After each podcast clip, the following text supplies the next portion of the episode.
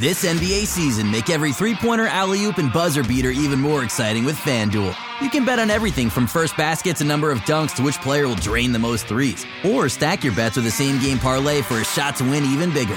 It's quick, easy, and you'll get your winnings fast. So download the app today and see why we're North America's #1 sportsbook. Make every moment more with FanDuel.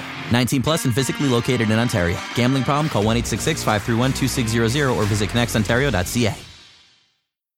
Welcome back to the Weekend Ball Podcast, your podcast for all things Canada basketball.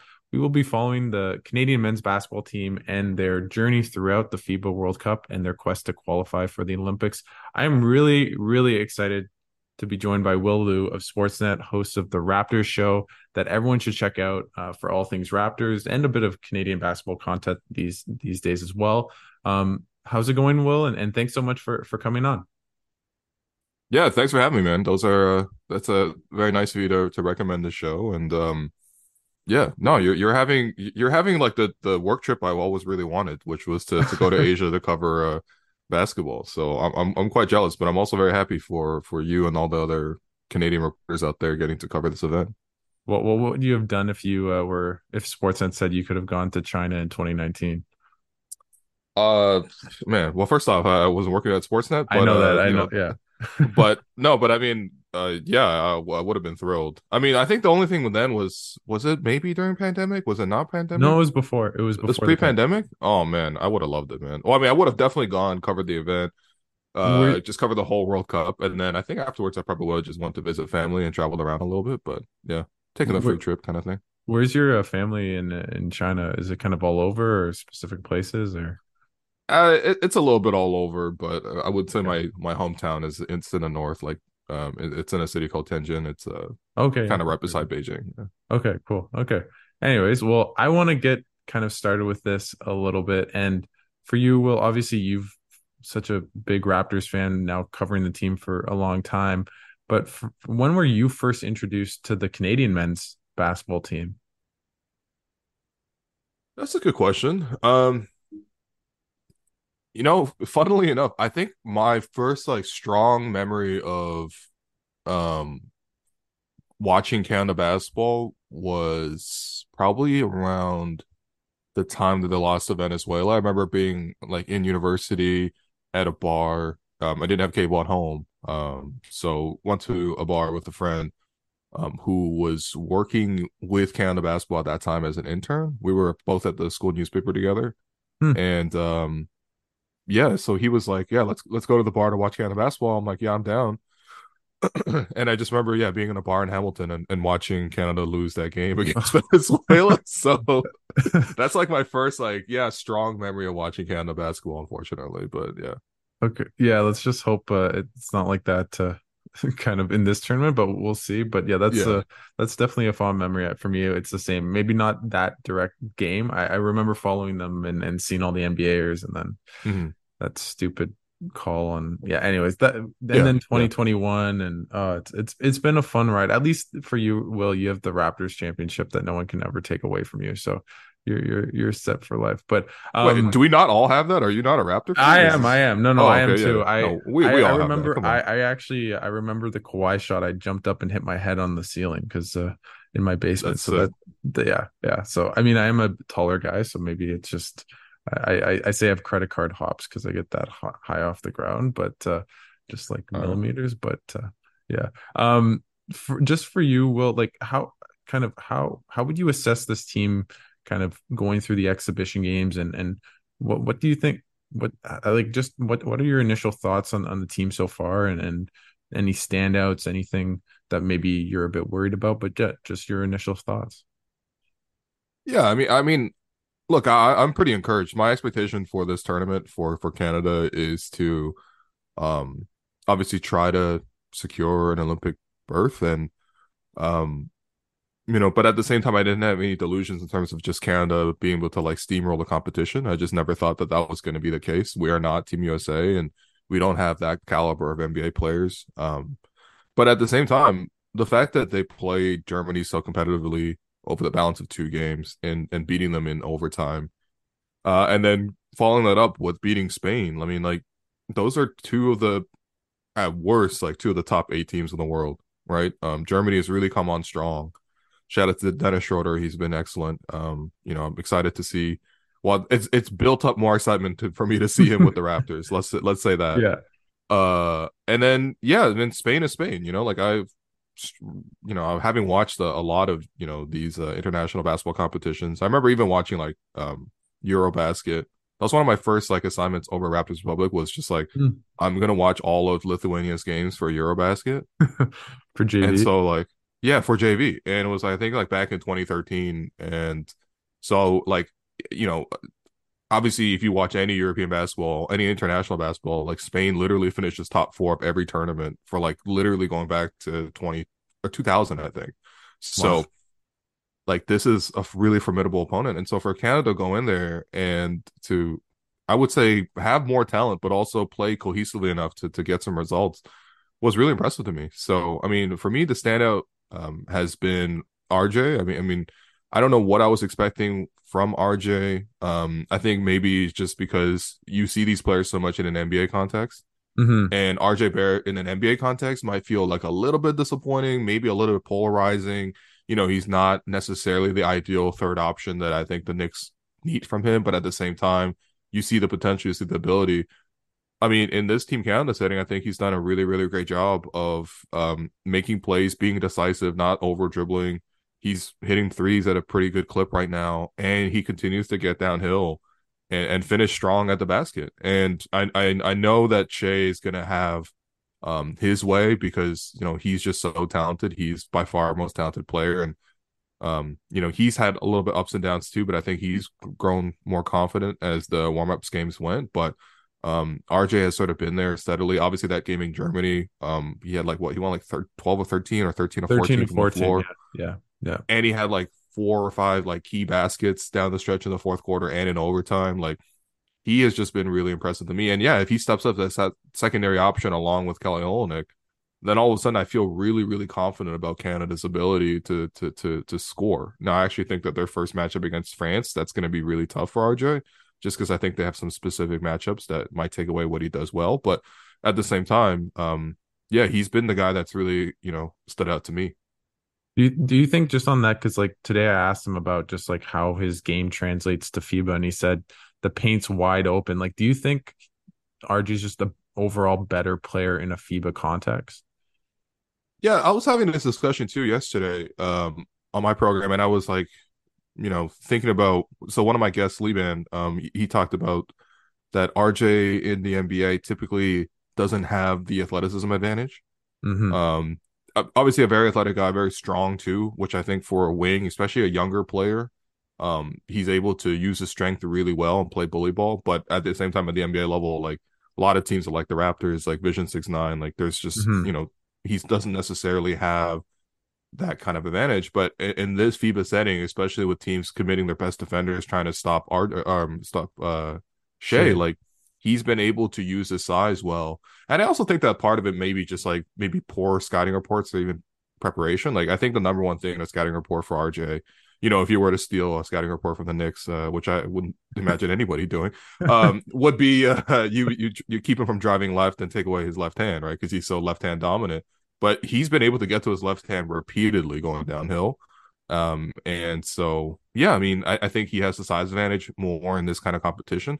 But I also think that, like, it's also a product of playing with Shea in a way. I think that, like, defenses are so trying to take away that pick and roll game, try that one-on-one game that Shea does, and committing extra defenders. And when the ball swings over to RJ, he's been able to make a really decisive move. And, you know, everyone talks about the FIBA officiating, and it is more inconsistent.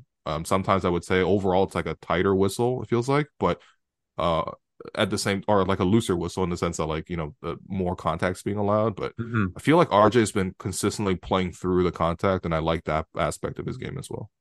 And with that, just to go back to Shea a little bit, like, do you think it's almost the opposite between those two players in terms of maybe the NBA makes or allows Shea to be his best self while the FIBA game is a bit harder for him? Or do you think he's adapted well so far? I mean, he hasn't been bad by any means, but is it a bit harder for him to score, maybe harder for him to draw fouls like he does in the NBA? Like, what do you think of that? Yeah, I mean, so much of RJ's game is predicated on driving, right? So I think that the court is a little bit smaller for him, with the arc being closer. I also think that, like, for him, yeah, it has been a bit of an adjustment period because he takes a lot of contact every time he drives. And, you know, I wouldn't even say he's foul baiting. Like, it's not like a James Harden situation. No. Yeah. But I mean, at the same time, I always feel like Shea is able to get a step on the guy and then get him on his hip and then drive and stretch. And obviously, he's great finishing with either hand. He's also missed a couple of layups here or there. You see some of the frustration kind of come through in the exhibition games. But yeah, I think for him, it's just like adjusting to the fact that those are not guaranteed calls. And so you have to always play for the finish. And that's where I thought, especially in the game against Spain, I thought he did really, really well, both getting to his spots, getting to his shot, but also drawing the contact. Like, several and ones. I feel like that's always a good sign of what Shea should be doing because he is a guy who is shifty, gets to his matchups. And then, of course, at that point, it's just like, is jumper working or not? Obviously, we're not going to expect lots of, like, three-point shooting from Shea necessarily, but is that mid-range jumper working? Because if that's working as well, then that really opens up the rest of his drives. But I think he's gotten stronger as the tournament went on. He definitely started slow that first game against Germany. But, yeah, so if you take that out, that one game out, I feel like he's done well. How worried are you about kind of maybe Canada's lack of size in this tournament? Obviously, FIBA is a different game. Size can really matter. Just what do you make of that? And maybe just not really having a normal five-man, like Powell's just undersized, and especially at the backup as well. Yeah, it's definitely a concern of mine. I mean, I think if you think about Canada's talent in basketball, like across the board, like that is clearly the one area that's lagging. We have lots of great wings. We have lots of great guards. You know, but we just don't have that kind of selection as at bigs. I would say even if we got our best bigs all available all at once, it's still a weakness of the team. And I think in particular to this team, you know, I appreciate things that Dwight Powell brings. You know, there's a versatility and ability to switch, even though they're not switching too much, at least at the five. But, you know, there is the switchability there. He definitely tries to play physical. He pretty unselfish, really. Like, he does sacrifice for the team really well. Like, for the starting unit, the offense has basically just been Shea, who's directing and playing a lot of one-on-one, RJ, who's playing off the catch but also occasionally playing one-on-one, and then Kelly, who's should be one of the hubs because he's so good offensively, especially in the FIBA game. That leaves Dwight Powell to, like, really sacrifice, and that leaves Dylan Brooks to really sacrifice. But at the same time, like, yeah, I mean, he's undersized. Like, he's like 6'7", you know, and yes. I just don't feel like there's that same, like, lane intimidation, especially on defense, that I think I would like to see from a guy in that position. So, yeah, I mean, I'm curious just in terms of just, like, how Jordi's going to manage that, because it's not like the backup options are too exceptional. I've liked Kyle Alexander. I feel like he's been pretty solid throughout, and I trust him. But at the same time, I trust him in a bench context. If he has to go up against or play like a significant role, I'm not totally sure what that brings to Canada. And yeah, I mean, it even gets to the point for me where I'm like, I actually don't mind seeing some of these Kelly Olenek at five lineups just to get more of an advantage, play faster, and have more shooting on the floor. So yeah, I'm definitely worried about Dwight Powell, and I think I'm also, like, a little bit scarred based on the qualifiers in Victoria, where I forget who it was. It was Andres Balvins. He was like a 7'2" guy, kind of looked like Zdrunas Sagauskas in the body, and yeah, he was just destroying Canada. Well, he had like 19 rebounds, yeah. And Dwight Powell fouled out of that game, I think. Yeah, no, I mean, like, that's kind of when you mentioned fouled out, I just think of him in foul trouble in Victoria against Czechia, and do you remember the guy who just made all those threes for? Blake Schlib, yeah, Schlib, or Shilb, or some one of those. Yeah. Yeah, I remember Blake Murphy always talking about him and just, you know, coming up in my dreams, in my nightmares. Sorry, but with that, like, do you think, like, I know you talked to, you know, friend of the show Jonathan Chen a little bit about Zach Edey, obviously the Chinese connection, but, like, what role does he have on this team? Like, obviously, I think he'll probably be on the 12-man roster. We'll find out tomorrow, but would he have a place to kind of play significant minutes or in a bench role for this team, especially against maybe a team like France with a guy like Gobert and a lot of bigs? Yeah, I mean, look, I think we all knew, like, where Zach Edey could be a little bit weaker, and it's sort of the Not even inability to move his feet. I don't think he's like super heavy on his feet for a guy of that size. But it's just like the quickness and the burst, I think, is just a little bit lacking sometimes. And so you'll see some possessions where I know, like in that game where they beat Germany, Edey came in, and as soon as he came in, Dennis Schroeder was like, all right, I'm going to try to isolate against this guy. And I don't know whether it was a pick and roll or whether it was a switch, but essentially Schroeder got one-on-one against him and immediately turned the corner and got an and one. Now, of course, like Dennis Schroeder is like probably the fastest player in the tournament, right? So the quickest player in the tournament. So like that could happen to anybody. The next play down, it was like Daniel Tice got him with an up fake and then drove around him for a basket. Or even against Spain, there was some, I don't know, if one of the more anonymous guards, I would say, for Spain, was able to drive straight at him, turn the corner, and go to the basket. And so I think it's just really a matter of like how much can you play defensively and keep him in the paint where he doesn't necessarily need to take more than one step closer to the perimeter than he needs to, because that turn and recover and then burst at the basket does, you know, even if you get beat, if you have the size advantage, if you're able to turn and then, you know, have some athleticism to jump up and contest a shot and change the shot, that's okay. Like, I'm not expecting him to like be as quick as guards. That'd be ridiculous. But at the same time, like, yeah, I do think that defensively there has been a concern. Offensively, I think obviously he's great. I mean, like, he just mashes guys down low, which I think for Canada, just they don't have anybody else who can do that in the front court. Like Dwight Powell can catch a nice lob from Kelly Olenek. You know, Kyle Alexander has been finishing decently, but he's kind of your standard big. Edey definitely is able to like take up so much space, and I think he's done a good job on the boards as well. But I think you just got to find ways to manage with him defensively. And yeah, I mean, I think even playing drop is not even enough. I think like, it has to be like a deep drop. Like, it can't be him coming out like even above the free throw line kind of thing. Like, your typical drop, I would suppose, is like your big is like maybe slightly below the free throw line. Like, I need him almost in the restricted area. So yeah, specific matchups I can definitely see, especially teams without like super great shooting guards. But I feel like in an international context, like I'm scared of all the guards shooting. Like, it feels like the shooting across the board is very high. So. No, for sure. I mean, I also think about just zone. I know they threw a couple of zones just with Edey, but we'll see. Like, we'll definitely see. What have you noticed just with Jordi Fernandez and maybe what differences you see in the way Canada plays under him compared to Nick Nurse, who obviously you know well of covering him for so long for Canada and the Raptors? Yeah. I mean, I think first and foremost, like, it's been impressive to see Jordi earn the respect of the group. You know, I'm sure, you know, especially you being there on the ground, you get to see them operate in the mixed zones or maybe even a bit of warm-ups and practices and things like that. Like, seems like Jordi and the rest of the coaching staff has gotten the buy-in from the players. I see things that are really encouraging. I see guys, first off, guys playing really hard. I was not expecting exhibition games to be so physical and competitive, but like, yeah, they met the challenge, which I really liked. I like that guys are sacrificing. Like, you know, it's no small feat to have Dylan Brooks just like literally mostly play defense, right? Like, he's not hijacking. He's not taking like crazy shots. I mean, like, he'll miss shots because he's not a good shooter, but he's taking shots within the rhythm. He's passing up, you know, certain shots as well.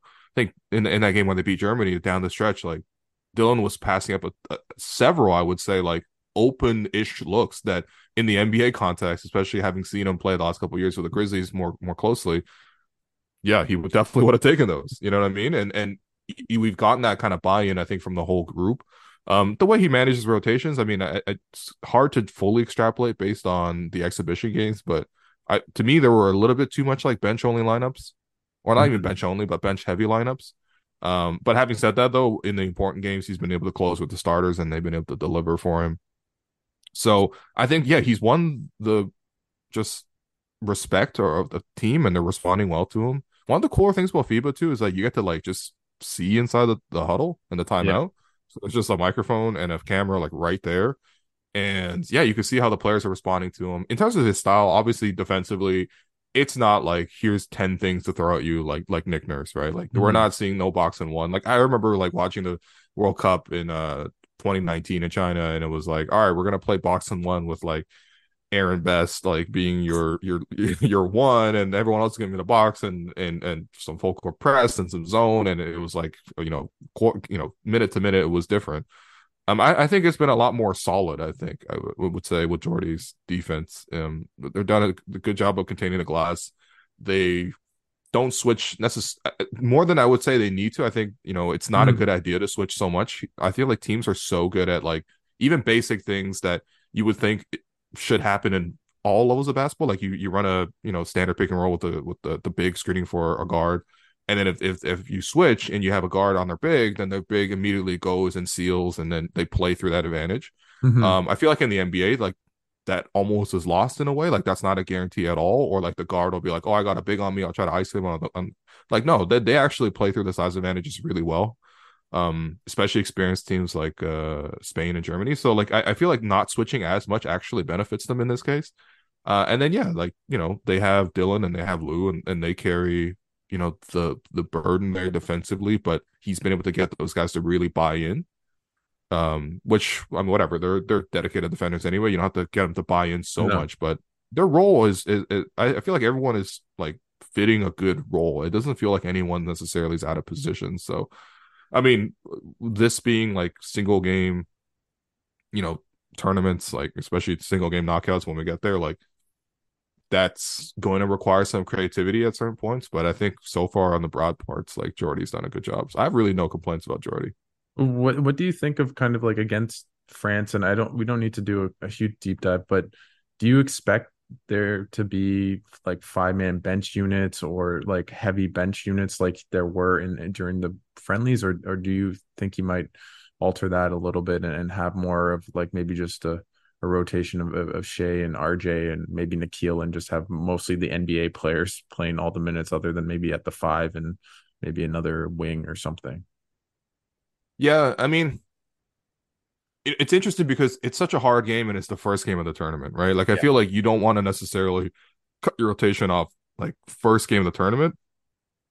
So I would at least give the first half and try out a couple of bench guys. Like, I don't imagine like some of these guys just straight up won't play, but at the same time, like, I think, yeah, if when it comes down to it, I would probably prefer just like an 8-man rotation, assuming no foul trouble and everything like that. But yeah, I mean, I guess I'm not too familiar with the French team. I've watched some of their warm-ups and stuff like that, but I haven't seen too much quality coming off their bench. So it might be one of those opponents where you can kind of just get away with it in a way. Yeah, no. But I have to say, like, the bench has had like really good moments and really bad moments, I would say, so far. So I would at least give them the first half to see if it's one of those games where they really have it. Because there's been times in these exhibition games where the bench has been not stronger than the starters. I would say that's kind of ridiculous, but, you know, the bench has been solid. And I think that Nikhil's been excellent there. Lou, obviously, coming off the bench. Those two really give you some stability, but Kyle Alexander's been reliable. And then there's certain games where, you know, Trey Bell-Haynes is like, all right, wow, he's really like a little spark plug, and he's able to get into the teeth of the defense. For a small guard, I feel like he's actually done a decent job of getting inside. And then, of course, he's a good three-point shooter as well. So, and with that, like, what out of the obvious like players that other than Shea or RJ, like who do you think is kind of an X factor for this team if they're going to be successful in this tournament? Yeah, I mean, for me, the X factor really is RJ, especially in a game like France. Like, yeah, I mean, like, you got Rudy patrolling the paint, and also a guy who's probably pretty familiar with RJ, just, you know, having the two guys play in the NBA. But then you also have big wing defenders that they can throw at him. Like, Nick Batum is, you know, still pretty good defensively, especially on the wing. And so RJ's not going to have the size advantage there. And then you also maybe have Gershon Yabusele, who can slide over if Canada decides to go small.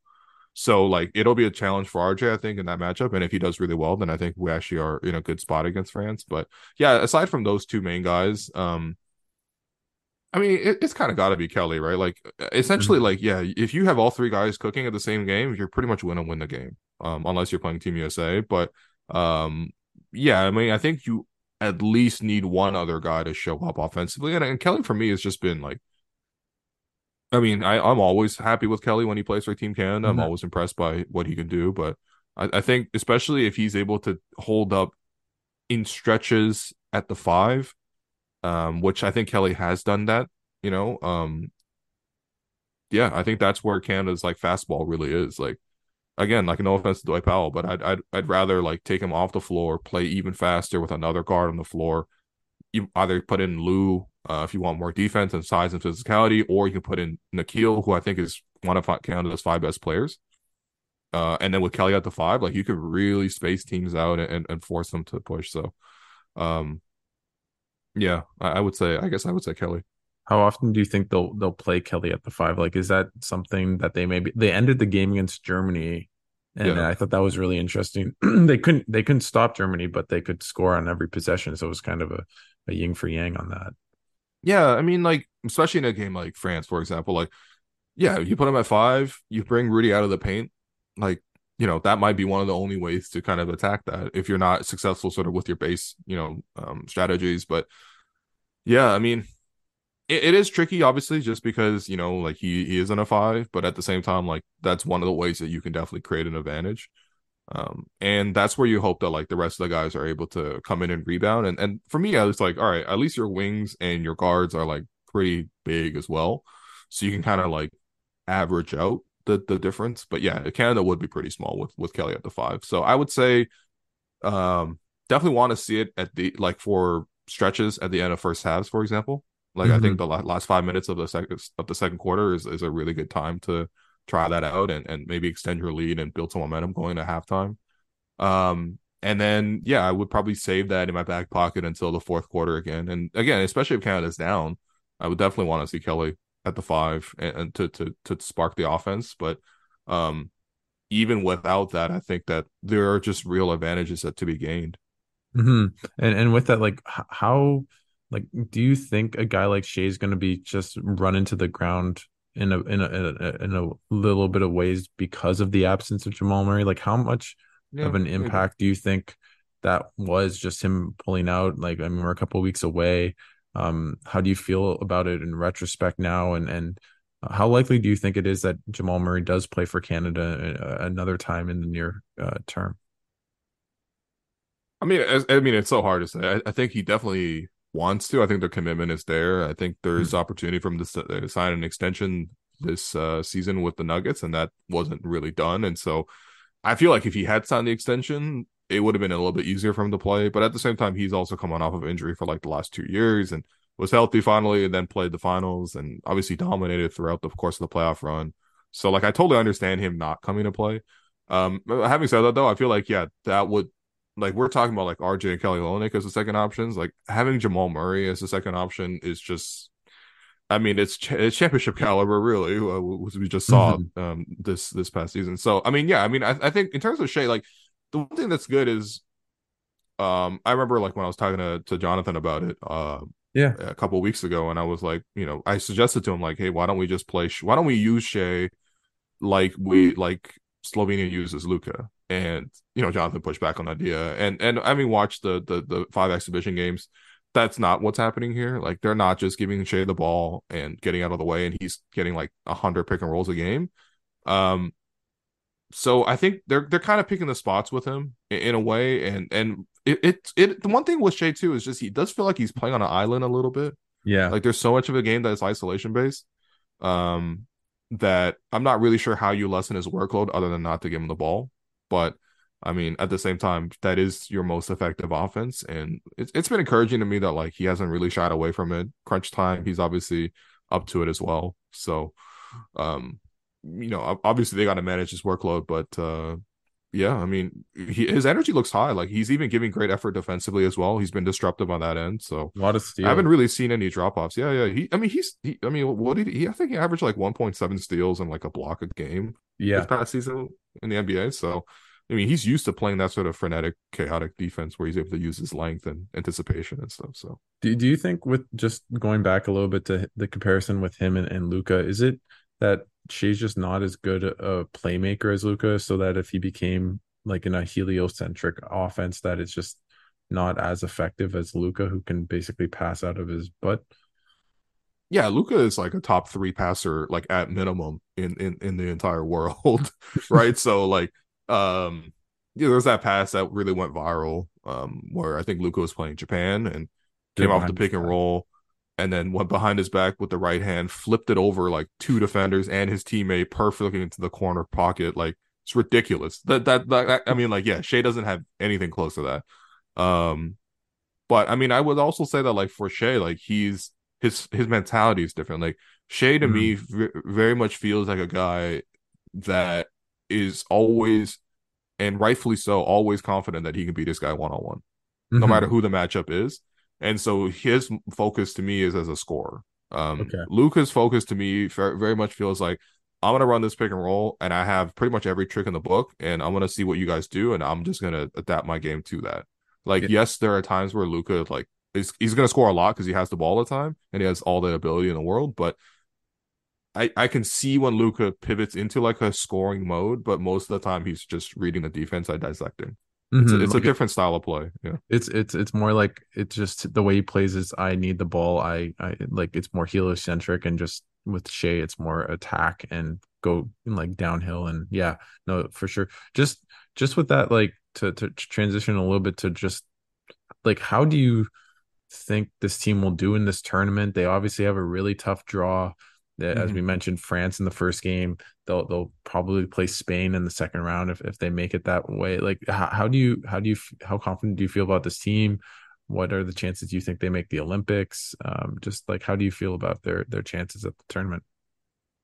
Honestly, like it's so hard to say just because we're talking about single games. I feel like if we're playing like, you know, what we would think of as playoff series like that, I think Canada has a really good shot of making it to, like, you know, the finals, quote unquote. But this is not like, that's not that, right? And you can have a lot of randomness happen in single games, right? I mean, the Venezuela game, I think, is a classic example of that. So, to me, like, yes, the path is difficult, but it's not like I can't see a way for Canada to beat France. Like, this is not like the 2019 World Cup where it's like, all right, Canada's gonna play Germany today, and like I don't know what we're gonna do against them, or like Canada's gonna play Australia, and I don't know what we're gonna do. Like, no, we have other threats to put against them. Like, they should be worried about us in the kind of the same way. I would say the only thing that, like, I think there's enough talent there to compete with any team in the entire tournament except for Team USA.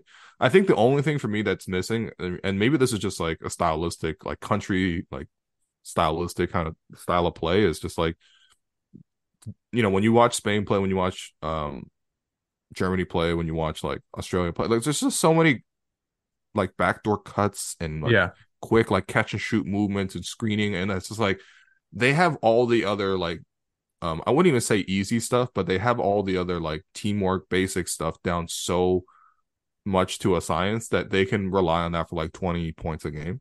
No matter how well you're covering them, they're just like reading it really well, knowing when to cut back door. The fundamentals, like they get 20 points a game off the fundamentals. And I feel like Canada maybe gets like 10 points a game off the fundamentals. And so you need like your actual talent, the ability to beat guys one-on-one, the ability to make tough shots. That has to make up the gap for the other 10. And that's where I'm like, if there's any way possible for Canada to make that up, and that's to me is tough because in the NBA, you just don't play in that kind of style. And so the internationally trained players are going to naturally have more of an edge there. But if they're able to get that even up more, then I think they actually have a definitive advantage over all the other teams. But yeah, I mean, I think Canada has as good of a shot as pretty much any of the other teams. Like, I don't know, man. I mean, like France should feel worried that like they have to probably beat Canada or Spain along the way. And Spain should be worried about the same thing about France and Canada. So it's big talk, but at the same time, like our roster is really good. And, you know, even watching the warm-up games, I think that's been encouraging to me that they can compete with anybody, you know, and outside of USA for sure. Obviously USA is just stacked as always. What do you make of the kind of idea that the more games they play together, the more chemistry they'll get and the better they'll play? Because Jordi actually, like, I asked him a question today and he said, you know, I think the later you play us, the better we will be. So what do you think that's a significant factor? And maybe that impacts them in the first game, but if they are to win it and go maybe to the quarters or something, that they'll become, just live up to the potential of their talent and be just as much the sums of their own parts. Yeah, I mean, I think there's some validity in that, of course. I think the thing is, teams are also going to get stronger as the tournament goes on, right? Like, yeah. I think that's just sort of natural. Like you win some of these games and you're able to overcome those challenges, and you learn so much about yourself as a team. Like I think about the Raptors, for example, when we won in 2019, like the team that beat the Magic was a lot worse than the team that beat the Bucks and the team that beat the Warriors. Like they got so much stronger as that season went on. And I think maybe there's a bit of a comparison to be drawn there just because like that team for the Raptors was also kind of like not newly built, but at the same time you trade DeMar for Kawhi. Like it changes a lot, and then you trade JV for Marc Gasol midseason. That changes a lot, And so you kind of have to build as the sort of thing goes on. And so I guess that maybe is the comparison account in the sense that, like, you know, these guys aren't as used to playing with each other. But at the same time, like, I feel like they've already figured out a lot of things, like the hierarchy. And again, like, to me, it's just refreshing to watch them come into the game and they know where their priorities are. Like, nobody necessarily is taking shots out of turn. Defensively, I think they could be more cohesive, and that's normal. Yeah. But even offensively, I feel like they already have figured it out in terms of, like, not only knowing where their shots are supposed to be, but guys respecting where their shots are supposed to be. And so I think that alone is already done. It was already a good reflection of the group and of the coaching staff. So, yeah, I believe Jordi when he says that. But I also think that, again, like, other teams are going to build and get stronger as the tournament gets on too. So if, you know, I had to ask you, you know, like, to bet your money on it, like, does Canada make the Olympics at the end of this tournament? You know, against better judgment, I would, because I feel like there's just, it's so easy to get pessimistic about Canada at the men's team at the senior level. But yeah, I mean, why not? Like, I think this is a really good shot. I think that they have a really good group, and, you know, what's also been good is that they've stayed healthy, and, you know, knock on wood that they continue to stay healthy. But, you know, this is as good of a group as we've put together, and it's a tough path, but it's not like an impossible path, man. I mean, like, we already beat Spain in the warm-up games and whatever. Like, I think that Spain holds, like, I see them as equivalent challengers, just like I see, like, France as equivalent challengers. But yeah, I mean, you know, I don't know. I think that our roster is really strong. So if they lose against France, I'm going to get a lot more worried. But if they beat France, I'm going to feel pretty vindicated. So what do you think about the idea that, like, I've been saying this on radio shows and stuff. It's just, if they beat France in the first game, they make the quarters and probably make the Olympics. If they lose, then it and I don't want to pin it all in one game, but it almost feels that way in a lot of ways. Well, I mean, yeah, I mean, this is always one of the weird things with the World Cup itself is that, like, you know, I mean, when you think about the World Cup, like, obviously you're thinking about, like, this the football, like soccer World Cup, and it's like, all right, that's like the be all and end all. That's like the biggest event in sports. Like, it's like that in the Olympics, right? And in basketball, it's just like, yeah, the World Cup's cool, but, like, everyone's trying to get to the Olympics, you know, and so. Yeah, it is kind of weird in that sense, but yeah, I mean, if Canada were to place top four, again, obviously the goal is to qualify for the Olympics, and we'll see. I mean, apparently the Dominican Republic's been playing great. I mean, even when they played Canada, it was pretty solid. Like, I know Canada didn't play their starters in the second half, but it was like a 1-point game at halftime. It wasn't like Canada's starters were blowing them out, and then Canada took the starters out and they came back. Like, it wasn't like that at all. So, yeah, it's gonna be tricky, but I mean, at the same time, like. Again, like, I'm just choosing to believe in the talent. Like, I think what's different between this Canada team versus previous ones is that you have so much of your talent coming out, and they've looked cohesive through a pretty tough test. I think, you know, bravo to whoever set up the warm-up tournaments for Canada in the exhibition here, because I feel like they got real tests along the way. So, yeah, I mean, I hope they don't let us down, but, you know, what can you really do other than be a fan and try to believe in the country? What do you think it would mean for just the game of basketball in Canada if the men's team were to make the Olympics and probably go on a deep run? Like, do you think that could have a huge change and ripple effect in this country? I mean, yes and no. I mean, I think, like, basketball has already become so, like, popular in Canada. And I think, you know, the Raptors have a place to play in that. I think the overall growth of the game of basketball, you know, when you think back to, like, you know, even the Dream Team and how that sort of made basketball global, and that even, like, you know, I don't know why I'm plugging Alex's book, but Alex Wong wrote a book, Prehistoric, and in there he kind of talked about sort of the ideation of the NBA in terms of, like, why they wanted to expand internationally, right, which was just over here to Canada and Vancouver and Toronto, but big part of that was, like, they saw the global vision and the global appeal that the Dream Team had in 92, and they were like, let's put a team in Canada. And so, you know, like, even from that alone, like, we've seen the growth of basketball just as a sport for the last 30 years.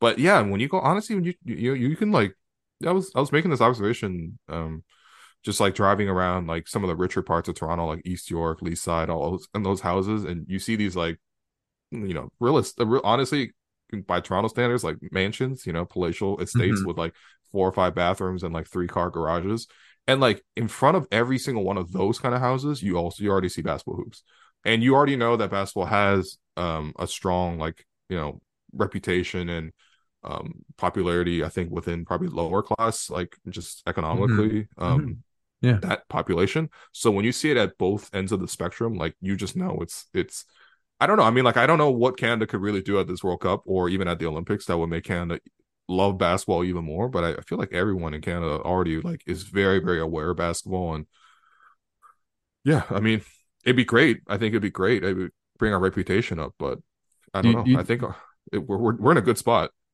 Do you think it'd be more similar to, I mean, obviously Canada soccer's been a mess since they made the World Cup, but almost just like a title shift and just people caring about the men's team and people invested in it, like in Europe? I hope Spain. So. I, like, even in the U.S. as well. Yeah, I mean, I hope so. Look, listen, man, I mean, the U.S. is not going to care about anything other than the U.S., man. Like, yeah, let's be honest. Like, the U.S. is so large and, like, they have so much media and produced, and it's like, they don't need to care about anything else. Like, America is an inward focus, and I don't even blame them. Like, you know, like, they're from, like, the capital of the world, essentially.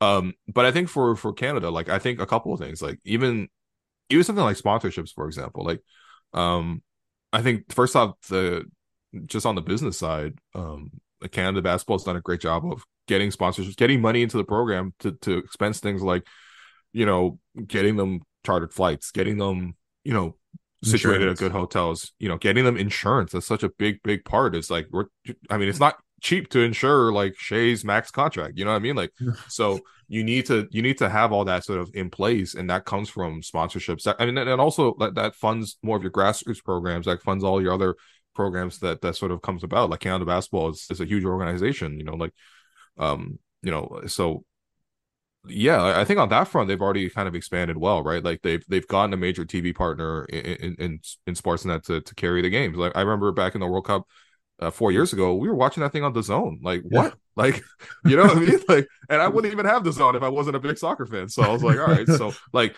we were watching that thing on DAZN, and yeah, we've just come a long way, man. Like, you got an airline, you got a grocery store, you got a you know, car, and so I think that, like, yeah, I mean, when the program really does well and it hits on that level, I think you also bring in more money to just grow the organization and I guess the sport of basketball financially as well. Because I don't think that's an insignificant factor. I think, like, you know, even hearing some of the stories about, like, oh, Germany's taking charter flights to Indonesia from Berlin. I'm like, what?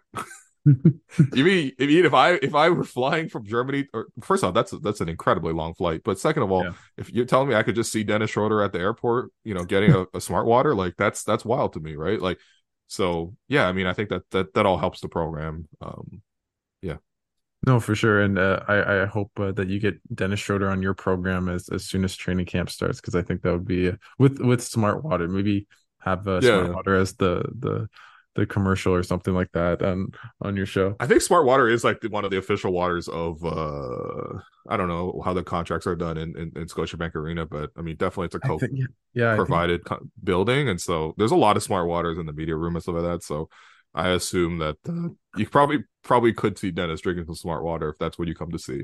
But he's a great interview, though. I really was not. I guess I wasn't so familiar with Dennis's personality, but he's an interesting guy, and I'm rooting for him. He's easy to root for, I think, when he's on your team. Maybe when he's not on your team, you're like, who is this guy and why is he, you know, talking trash and beating my guards off the dribble? But when he's on your side, you're like, all right, this guy's kind of sick. So I'm excited for Dennis Schroeder. And so just I'll ask you one Raptors question before I let you go. Just how are you feeling about this team? Obviously, Dennis Schroeder is now the white whale to save team from... God, I'm not that excited for Dennis Schroeder, to be clear. I'm a reasonable level of being excited for Dennis, but yeah, I mean, what can you really say? Like, look, I don't think, like, my rational brain is like, look, they're not in a great spot in terms of just, like, the roster build isn't really ideal, the spacing really isn't ideal.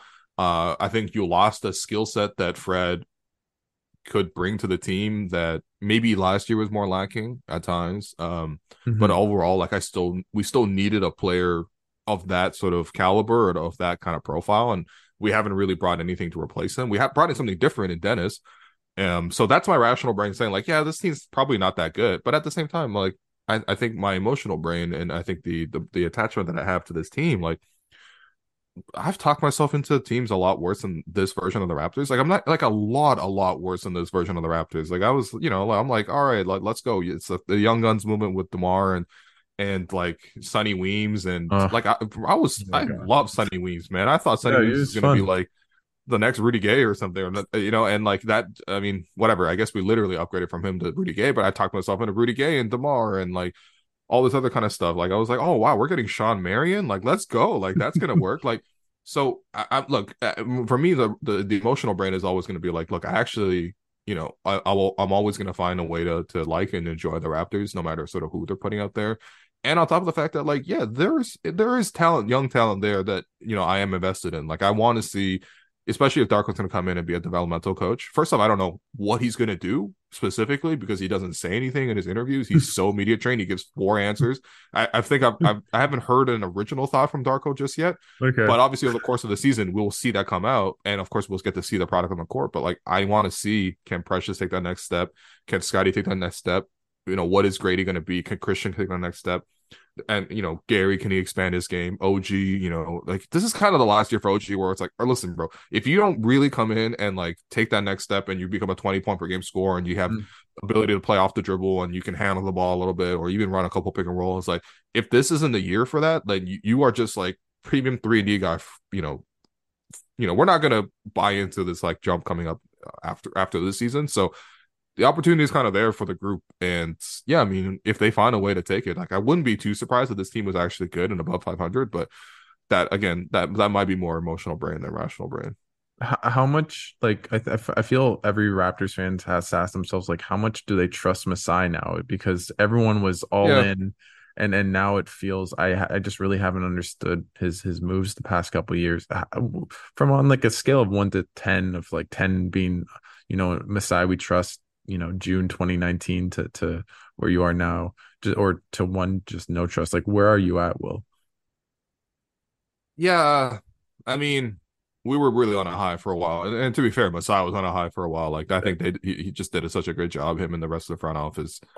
I mean, the weird thing for me is just like, how does a front office quote unquote fall off? You know what I mean? Like, we've had pretty much the same brain trust of like Masai with Bobby as a number 2 and Dan Tolsman as a number 3. We've had that same structure in place for like, well, I guess Jeff Weltman was around back then, but I mean, I don't know, like that he moved on, but like we've had it in place for like 10 years now. Mm-hmm. And I get players dropping off because like they got injured or they got older or, you know, whatever, the game changed on them.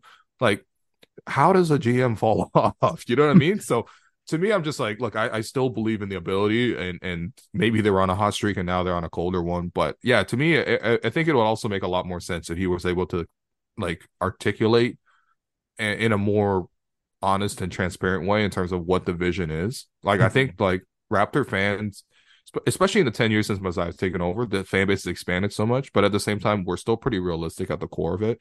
Mm-hmm. And we can handle if you tell us like, yo, this team is, you know, like, look, we're not necessarily in a great place, but we are building on this direction, or we are trying to do this, or we're trying to make the vision work. Even if you were trying to make Vision 6-9 work, explain that vision and explain and sell to us that vision.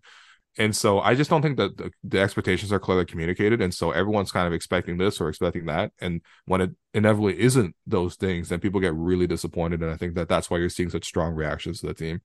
Also, I mean, like, they haven't played well, and he personally came out and said things like they're selfish, and also they didn't enjoy watching the team. I also, by the way, I mean, like, yes, I think that helps, but like on the whole, like, it doesn't really bring a great thing, because now the whole offseason we're just calling guys selfish, and like, I'm not saying that that's not true. Like, he is telling us the truth in that front, but I think we're now applying that to like everything, you know. It's so I don't know. Well, Will, thanks so much for coming on. I really, really appreciate it. I just want to give you the floor just to plug the Raptor show, anything coming up, anything fans should stay tuned for, and yeah. Yeah, I appreciate you. Yeah, I mean, just tune into the Raptor show. Like, we'll have coverage of the FIBA World Cup as well. Awesome. Unfortunately, I'm going to be away for this upcoming weekend, but I did delay my flight so that I can catch Canada, France, and deliver some content. Wow. There. So, okay. Yeah. I mean, I'm just going to Chicago. Like, it wasn't like anything crazy in Toronto, but yeah, I mean, ultimately, yeah, like, you know, there will be lots of coverage on the World Cup. So stay tuned to that. But also at the same time, like, you know, we're going to cover every bit of Raptors news. You know, we talked about the Raptors getting sued, which yeah, talk about great headlines. I mean, the Raptors getting sued, no matter how petty this is, like, it is kind of stupid. Yeah. But so I mean, tune into all that. We just recorded an episode yesterday about Canada basketball, but also kind of we did a draft on like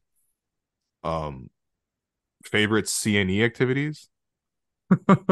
So you know, there's all sorts of lifestyle content. I feel like that has, you know, become permanent on the show. You should change your the podcast sometimes when you get Alex on, just to lifestyle and sport or something on Spotify. Yeah, that would work. Sports should definitely be second when Alex comes on the show. But hey, listen, it is what it is. It's off season. Like, what do you know? Like, I guess we could talk about Canada basketball every episode, but yeah, I think there is an appetite for a little bit more. And yeah, I don't know, man. Everyone loves the CNE, right? Like you're from Toronto, exactly. Yeah, no, yeah. Exactly. Yeah, yeah. Well, thanks so much, Lou, for taking up Lou. Oh my God, Will Lou for taking the time and coming on. And sorry for butchering your name just there, but thanks again for doing this. I really appreciate it. Love the show, love your work, and it's really cool to have you on, and have a safe flight, and I'll definitely be listening and watching to you at the Raptors show for the rest of the year, and thanks again. Yeah, thanks to you too, man, and congrats on being out there. Like, enjoy this experience, soak it up, collect all the memorabilia that you can, and yeah, tell us what's actually happening from the ground. I'll definitely do my best, and I already have my my first FIBA accreditation, so that's definitely going to be hanging up on my wall for a long time. So that's pretty cool. And Arash Madani's just been throwing me everywhere and teaching me everything. So I'm in good hands. So amazing. Yeah. Anyways, thanks again, Will, and have a great one. All right, speak soon.